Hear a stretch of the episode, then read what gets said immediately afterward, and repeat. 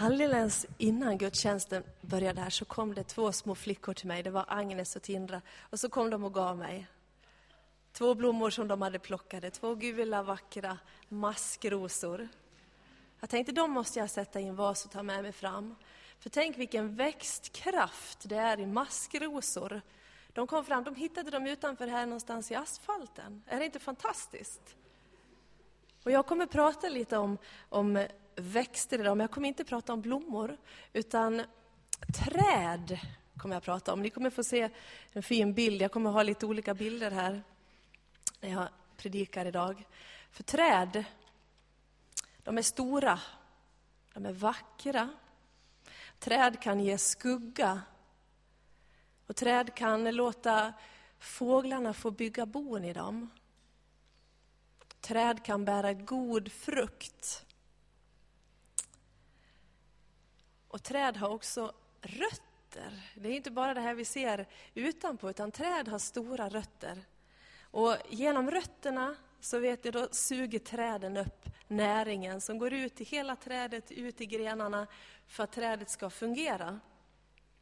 Och rötter, de kan vara lika stora som trädkronan. Lika stora kan rötterna vara i marken och de kan vara större också. Och för att rötterna ska må bra så behöver de vara planterade i rätt mylla. En mylla som innehåller syre. Det måste finnas vatten, näring till rötterna. Och när de växer så och är planterade i rätt mylla och får det de behöver, då växer trädet till och kan vara skugga för den som behöver. Kan bära god frukt, bladen blir vackra och trädet får motståndskraft och står emot olika sjukdomar som annars kan drabba trädet. Och på samma sätt om trädet då står planterat i fel mylla så mår ju inte trädet bra. Så småningom så syns det för att rötterna suger upp och får inte upp rätt näring, inte fräscht vatten kanske om det blir stillastående. Och till slut så kommer det att synas på hela trädet. Bladen skrumpnar. Så såg mina plommonträd ut förra året. Jag tror att vattnet blev stillastående på våran tomt. Och frukten skrumplade och trillade av. Det märks på ett träd när det inte mår bra. Och i Bibeln så kan vi läsa en bild om hur vi människor liknas vid träd. I Saltaren, kapitel 1 och verserna 2 och 3 ska vi läsa tillsammans. Jag har folkbibelns översättning här, men det står ungefär lika, det är samma kontenta. Står det så här.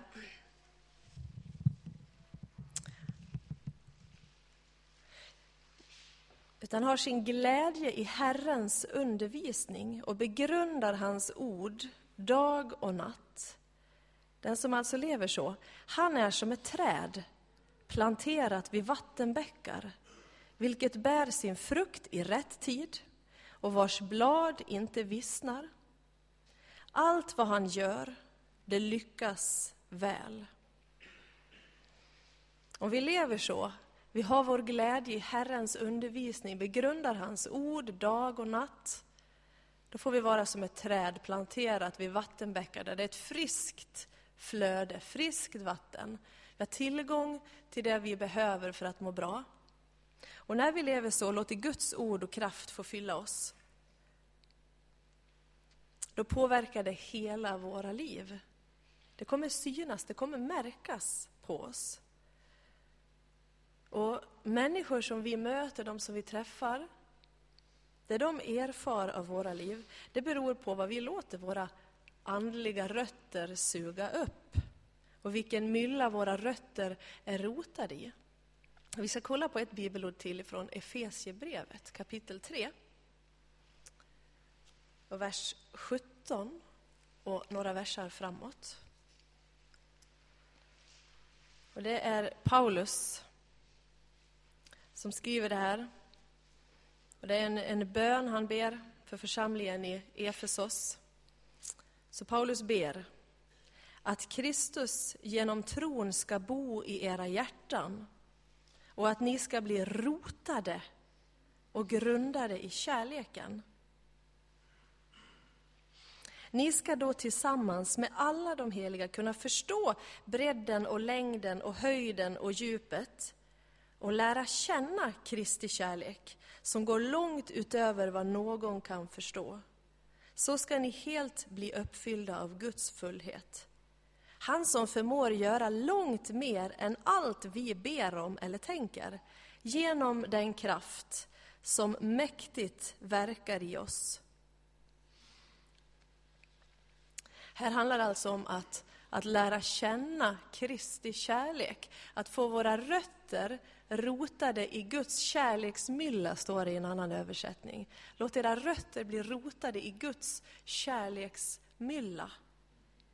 Vi ska alltså få tag på Guds kärlek, lära känna den. Det stod här att vi kunde lära känna Guds kärlek, även om den egentligen inte går att förstå. Vi kan ana bredden och höjden och djupet, men vi kan aldrig förstå den till fullo. Men när vi lär känna den och låter den sugas upp i våra liv genom våra andliga rötter, vi låter rötterna bli rotade i Guds kärleksmylla, då påverkar det hela våra liv. Och då står det att det blir en kraft verksam i oss. Och genom att den kraften mäktigt verkar i oss så kan Gud göra långt mer än vad vi någonsin kan föreställa oss. Det får alltså konsekvenser i vårt liv om vi låter oss rotas i Guds kärlek. Men hur kommer vi då i kontakt med Guds kärlek?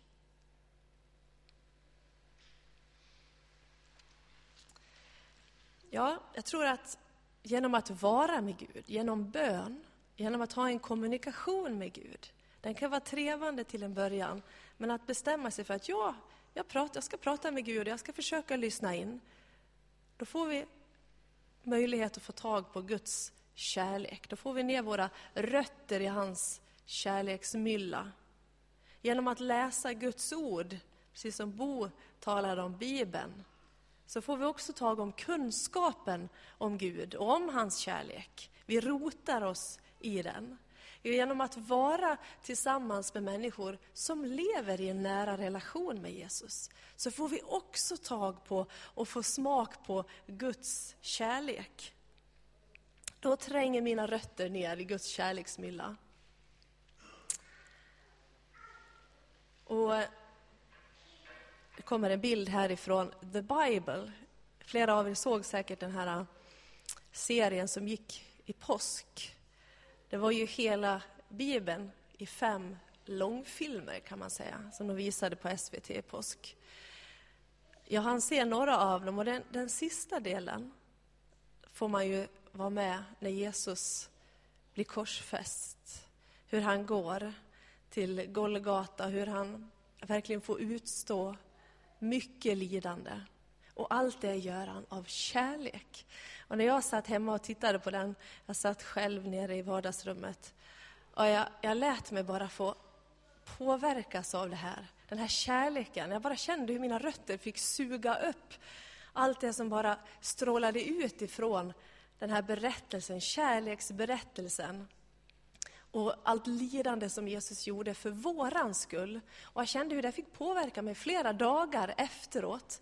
När jag träffade människor så kände jag liksom, jag blev påmind om det här. Jesus älskar de här människorna. Jag fick liksom, det fanns kvar i mig. Och jag kände ibland jag blev lätt till tårar, för jag blev påmind om den här kärleken som Jesus hade visat för 2000 år sedan. Och som jag fick se en liten glimt av där på filmduken.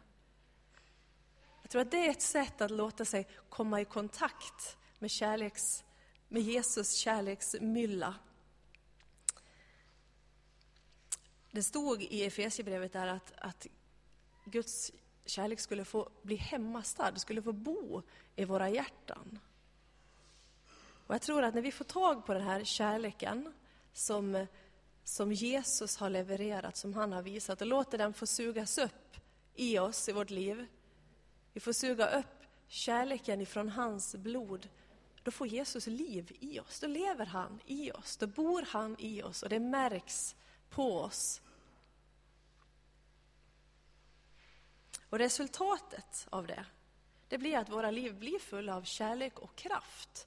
Det blir spännande att vara i vår närhet. Vi kan få vara med och leverera till andra av den här kärleken. Precis som trädet bär frukt så får vi också bära frukt. Vi får ge skugga där det behövs. Vi får vara en boplats där det behövs. Och i våra liv så syns det genom att vi visar kärlek. Ja, men ibland kan det vara lätt att visa kärlek, men ibland är det inte så lätt. Varför visa kärlek även till dem som man kanske inte riktigt gillar? Jag tror att man kanske får kämpa med det hela livet. Jag vet inte hur det är. Men ja, om man erkänner sina felsteg, man vågar visa sin sårbarhet. Och när man gör det, då sprider man en atmosfär av förlåtelse. Kraft frigörs i förlåtelsen. Och vi börjar be för andra människor. Och en helande atmosfär finns runt omkring oss. Mirakler börjar ske. Och genom Jesus kärlek så lyssnar vi också in vad Gud säger och får leverera det till andra människor, till uppmuntran, till upprättelse. Vi låter andra människor få bli sedda av Gud. Jag tror nämligen att vi är tänkta, vi är konstruerade att leva så. Att få leva så med det flödet i oss, med Guds kärleksflöde vidare till andra så att det syns.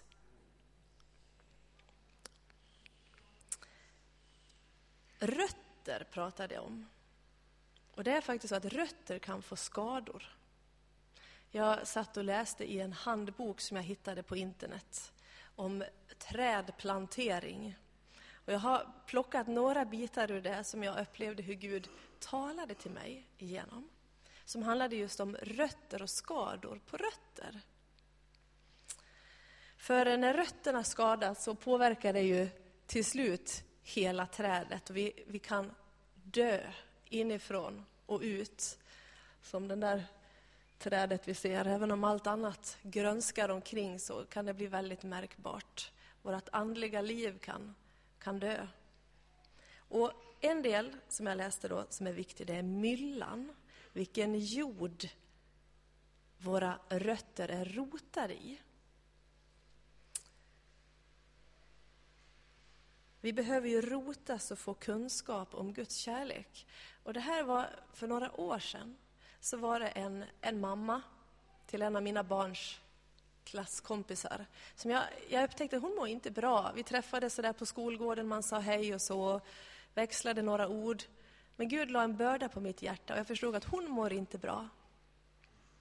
Och jag började att be för henne. Varje dag när jag åkte till jobbet så bad jag för henne, för jag åkte förbi det huset där hon bodde.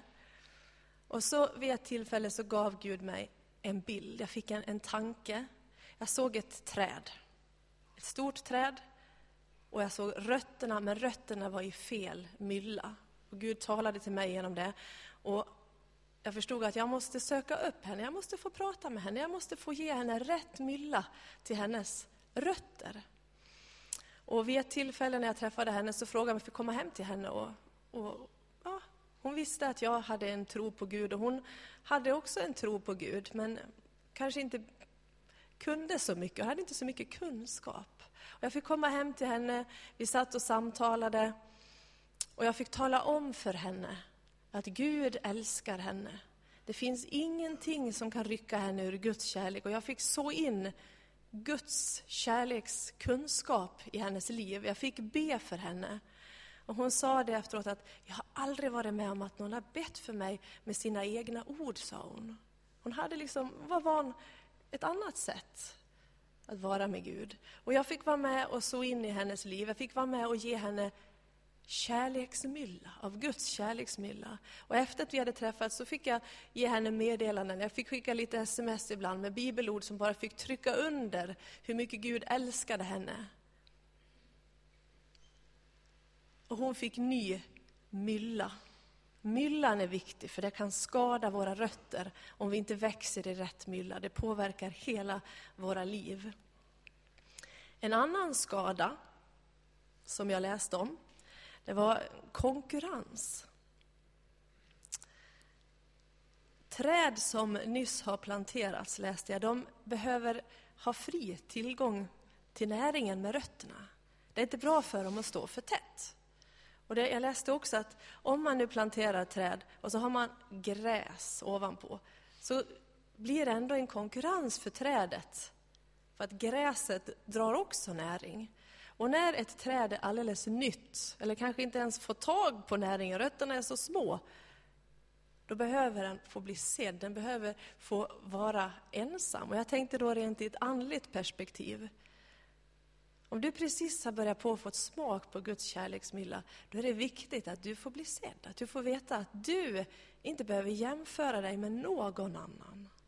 Och att du som kanske har levt länge tillsammans med Gud, du har känt hans kärlek och har den i ditt liv, låt andra bli sedda.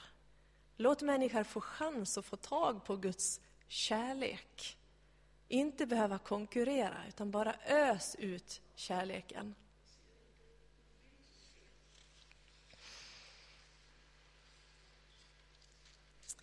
Ett träd kan också drabbas av yttre skador. Man kan bli påkörd, ett träd kan bli påkört, eller någon kan vara och skrapa i barken. Grenar kan brytas av. Och det här gör att trädet kan få svårt att stå emot angrepp av ohyra och olika saker. Och jag tänkte om vi tar det till våra liv och det perspektivet, våra andliga liv, så kan vi drabbas. Människor kan göra oss illa. Människor kan skada oss med vilja. Människor kan göra det utan att förstå. Vi kan drabbas av olyckor. Olika saker händer med oss i livet som kan påverka oss och göra att vi blir mer mottagliga för skador i vårt inre. En bitterhet kan slå rot. Det kan vara så att vi behöver få tag i förlåtelsens kraft. Att få ge förlåtelse. Vi kan behöva få hjälp att förlåta människor som har skadat oss. Som har gjort oss illa. Kanske inte ens vet om det. Olyckor som har drabbat oss. Händelser i livet som vi tycker är orättvist. Vi kan behöva få hjälp att släppa det.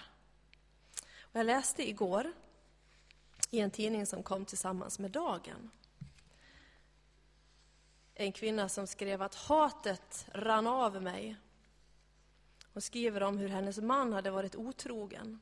Hatet efter makens svek höll på att äta upp Marita inifrån. Men när hon insåg att förlåtelse ytterst är ett beslut och inte en känsla, började resan till ett fullständigt inre helande.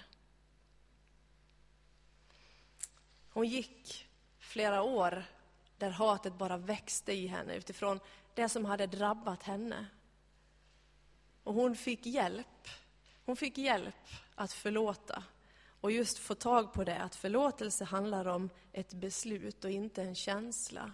Och jag tror att förlåtelse kan vara en nyckel till att få bli helad inifrån och ut när livet har drabbat oss på olika sätt. En annan skada som jag läste om för rötter, det är om det är för tät markyta. För om det blir för tät markyta där trädet växer, och speciellt då i stadsmiljö, så kan det leda till syrebrist och koldioxidförgiftning. För vatten kan bli stående och bli syrefattigt. Och om vi då får andlig syrebrist, vi har för tät markyta, så kan det göra att vi förlorar förmågan att suga upp Guds kärlek i våra liv. Att vi inte kan ta emot den. Och då kan vi behöva hjälp från andra. För jag läste det att när det är för tätt för ett träd, då behövs det hjälp utifrån. Då tar man högtrycksmunstycken, långa, och så har man ner det i marken. Det kanske syns lite grann på bilden där. Och så trycker man ner de där högtrycksmunstyckena för att luckra upp jorden. Och så kan man också få möjlighet att beskära rötter som har blivit förstörda. Och man kan pytsa i fukt om det behövs. och rätt mylla.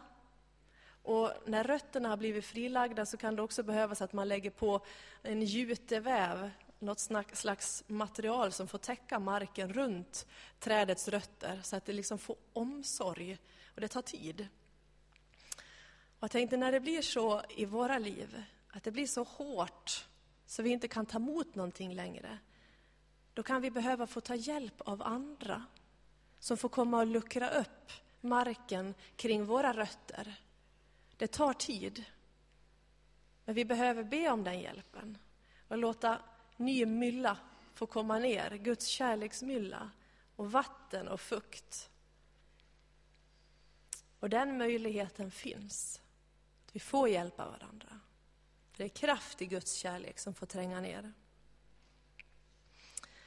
Så om du känner dig så, som ett träd som behöver luckras upp, så ta chansen sen när vi har förbön idag. Och låt dig få bli betjänad av andra. Ett träd kan också utsättas för vattenbrist. Och det leder ju då till slut till torka. Marken kan vara för väldränerad. Också då speciellt i stadsmiljö. Man leder bort vatten på alla möjliga sätt. Dagvatten, brunnar, och till slut så blir det för svårt för trädens rötter att hitta vatten. Och jag tänkte, om jag tittar på våra liv, oss människor som träd, så tror jag ibland att vi är så duktiga. Vi planerar. Vi får in så mycket i våra kalendrar. Vi gör så mycket i vår egen kraft att vi till slut inte orkar få tag.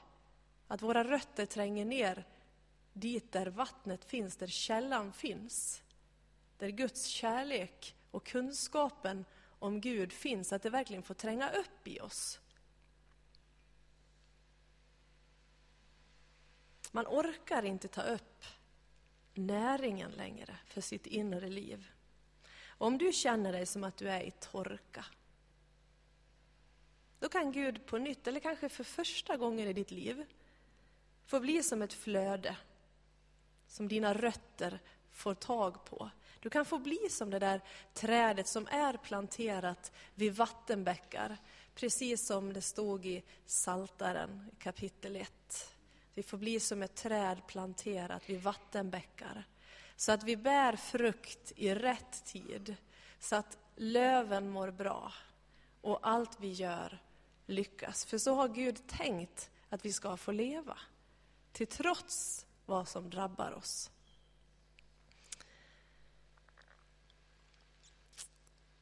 Jag vill bara påminna er om det bibelordet ifrån Efesierbrevet 3:17. Den bönen som Paulus hade. Att Kristus genom tron ska få bo i era hjärtan. Och att ni ska få bli rotade och grundade i kärleken.